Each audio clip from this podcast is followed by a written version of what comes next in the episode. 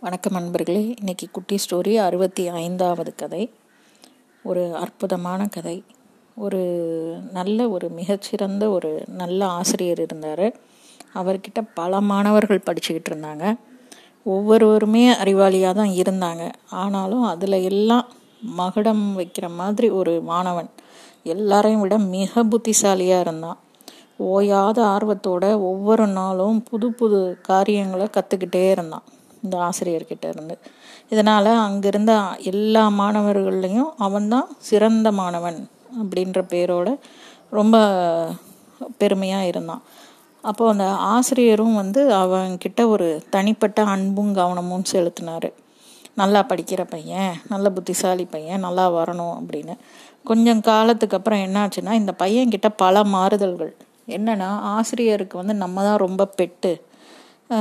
அப்படின்றதுனால இவன் வந்து மற்ற மாணவர்களை ஏளனமாக பார்க்க ஆரம்பித்தான் அதாவது இவனை விட மூத்த மாணவர்களையும் கண்டமேனைக்கு கேள்வி கேட்டு மடக்கி அவங்க பதில் சொல்ல முடியாமல் தவிக்கிறத பார்த்து கை கொட்டி சிரித்து ஏளனப்படுத்தினானான் ரொம்ப எல்லா பசங்களையும் ரொம்ப அவமானப்படுத்தி நடந்துக்க ஆரம்பிச்சிட்டான். இது வந்து இந்த ஆசிரியரோட காதுகளுக்கும் போச்சு. ஒரு நல்ல மாணவன் நாசமாக போகிறத அவரால் தாங்க முடியல. எப்படியாவது இந்த பையனுக்கு அவனுடைய பிழையை உணர்த்தணும் அப்படின்னு நினச்சாரு. அதாவது அவன் செய்கிற பிழையை அவன்கிட்ட டைரக்டாக அப்படியே சொன்னோம்னா கூட அவன் வந்து எதிர்த்து தான் பேசுவான். அந்த அளவுக்கு அவனுடைய அகந்தை அதிகமாக இருக்குங்கிறதுனால இவர் வந்து அவனுடைய பிழையை சுட்டி காட்டணும் புரிய வைக்கணும் அப்படின்னு நினச்சாரு. அதனால் அடுத்த நாள் என்ன பண்ணார்? அந்த பையனை கூப்பிட்டு இன்னைக்கு அதிகாலையில் பக்கத்து கிராமத்தில் இருக்கிற என்னுடைய நண்பர் ஒருவர் வந்து இறந்து போயிட்டார். அவர் வந்து தர்க்க சாஸ்திரத்தை கரைச்சி குடித்தவர் இரநூறுக்கு மேற்பட்ட நூல்களை எழுதினவர். பத்து முறை அரசாங்கத்தாலேயே மிகச்சிறந்த அறிஞர்னு விருது வாங்கியிருக்காரு. பல அயல் நாடுகளில் கூட அவருடைய மாணவர்கள் உண்டு நீ போய் பக்கத்து தெருவில் தச்சு ஆசாரிக்கிட்ட இந்த விவரத்தை சொல்லி ஒரு தரமான சவப்பெட்டியை செஞ்சு வைக்க சொல்லு. இன்னைக்கு மதியம் அவருடைய அடக்கத்துக்கு அது தேவைப்படும் அப்படின்னு சொல்லி இந்த பையன்கிட்ட சொன்னாராம். அது மட்டும் இல்லாமல் கடைசியாக ஒரு வார்த்தை சொல்லியிருக்கார். இந்த வேலையை ஒன்னால் மட்டும்தான் சிறப்பாக செய்ய முடியும் அப்படின்னு சொன்னார். உடனே அந்த கடைசியாக சொன்ன வார்த்தை தான் அவனுக்கு வந்து மிகப்பெரிய உத்வேகம்.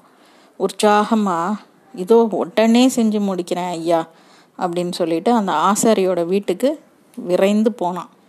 ஆசாரி வந்து அவனை வரவேற்று அவன் வந்த விஷயத்த கேட்டார். இவனும் மத்தியானத்துக்குள்ளே எனக்கு ஒரு தரமான சவப்பெட்டி வேணுங்க அப்படின்னு சொன்னான். சரிப்பா செஞ்சுட்டா போச்சு அப்படின்னு சொன்ன சொல்லிட்டு இறந்து போனது யாரு அப்படின்னு விவரம் கேட்டார். அப்போ அவனோட ஆசிரியர் சொன்ன மாதிரியே இறந்து போனவர் வந்து எங்கள் குருவுடைய மிக நெருங்கிய நண்பர். அவர் ஒரு தர்க்க சாஸ்திரத்தை கரைச்சி குடித்த ஒரு மனுஷன்.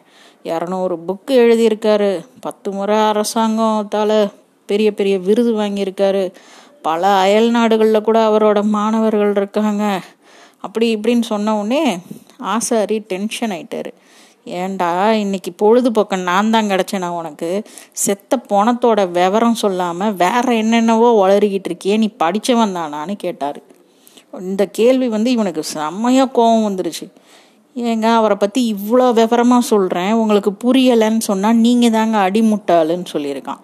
அப்போ ஆசாரி வந்து சொன்னாராம் அடே அறிவு கெட்டவனே என்னதான் படிச்சிருந்தாலும் விருதெல்லாம் வாங்கி இருந்தாலும் எனக்கு அது பணம்தான். எனக்கு வேண்டியது பணத்தோட உயர அகலம்தான்.